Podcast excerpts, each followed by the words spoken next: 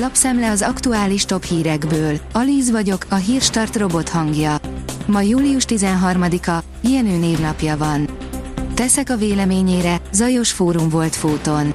Lakossági fórumot tartottak Fóton, ahol a fideszes polgármester azt mondta, derültékből lórugásként jött az akkumulátorüzem híre, és ő sem örül neki, írja a huszonnégy pont hú.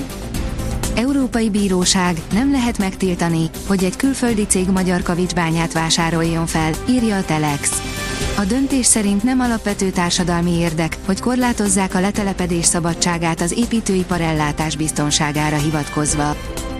A Nyugati Fény írja, Dobrev Klára, felkészültünk arra, hogy a kormányváltás után baloldali fordulatot hajtsunk végre.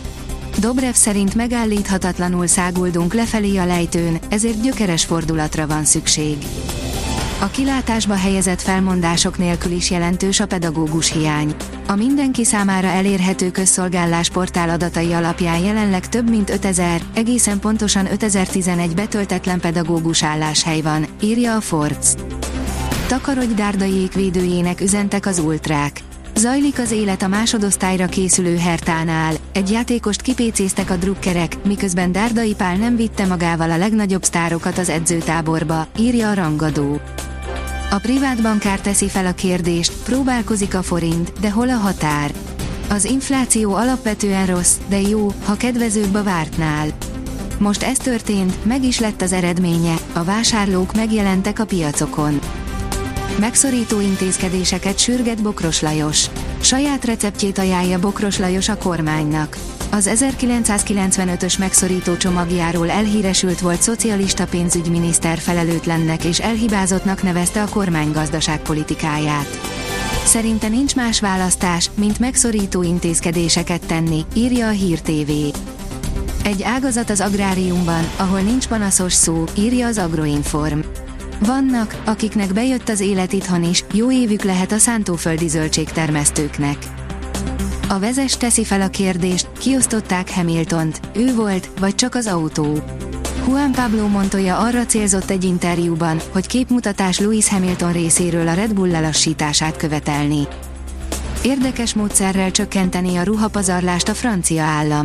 A hatékonyabb környezetvédelem érdekében a francia kormány októbertől hozzájárul a ruházati termékek javítatásához, hogy a vásárlók kevesebb terméket dobjanak ki, és ezzel csökkenjen a hulladék mennyisége, számolt be róla a The Guardian online kiadása, írja a kitekintő. A Noiz szerint a világ leggazdagabb koldusának több mint háromszáz millió forint a vagyona. A koldulás a legkülönfélébb reakciókat váltja ki az emberekből. Valaki úgy gondolja, ez maradt egy személy utolsó lehetősége, míg más meg van róla győződve, hogy ezzel többet lehet keresni egy nap alatt, mint egy átlagos munkával.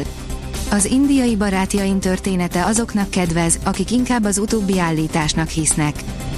Szoboszlai Liverpoolban az elmúlt harminc év legnagyobb magyar átigazolása, írja az Eurosport. Legalább harminc éve nem volt olyan fontos átigazolás a magyar labdarúgásban, mint Szoboszlai Dominik Liverpoolba szerződése, ami sok szempontból tűnik ígéretesnek. Nagy európai foci körképünkben kibeszéljük a négy nagybajnokság tavalyi szezonjának eseményeit, megnézzük, hogyan lett bajnok a Manchester City, a Napoli, a Barcelona és a Bayern München. kilenc hónappal szülése után csodát tett a teniszező, írja a huszonnégy pont hú. kilenc hónappal a gyermeke születése után történelmet írt a női teniszjátékosok mezőnyében Elina Szitolina. A kiderül írja, egy szabad napot tart a hőség. A hidegfront átvonulásával péntekre átmenetileg országszerte megszűnik a hőség.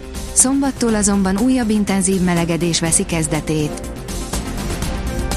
A Hírstart friss lapszemléjét hallotta. Ha még több hírt szeretne hallani, kérjük, látogassa meg a podcast pont hírstart pont hú oldalunkat, vagy keressen minket a Spotify csatornánkon, ahol kérjük, értékelje csatornánkat öt csillagra. Az elhangzott hírek teljes terjedelemben elérhetőek weboldalunkon is. Köszönjük, hogy minket hallgatott!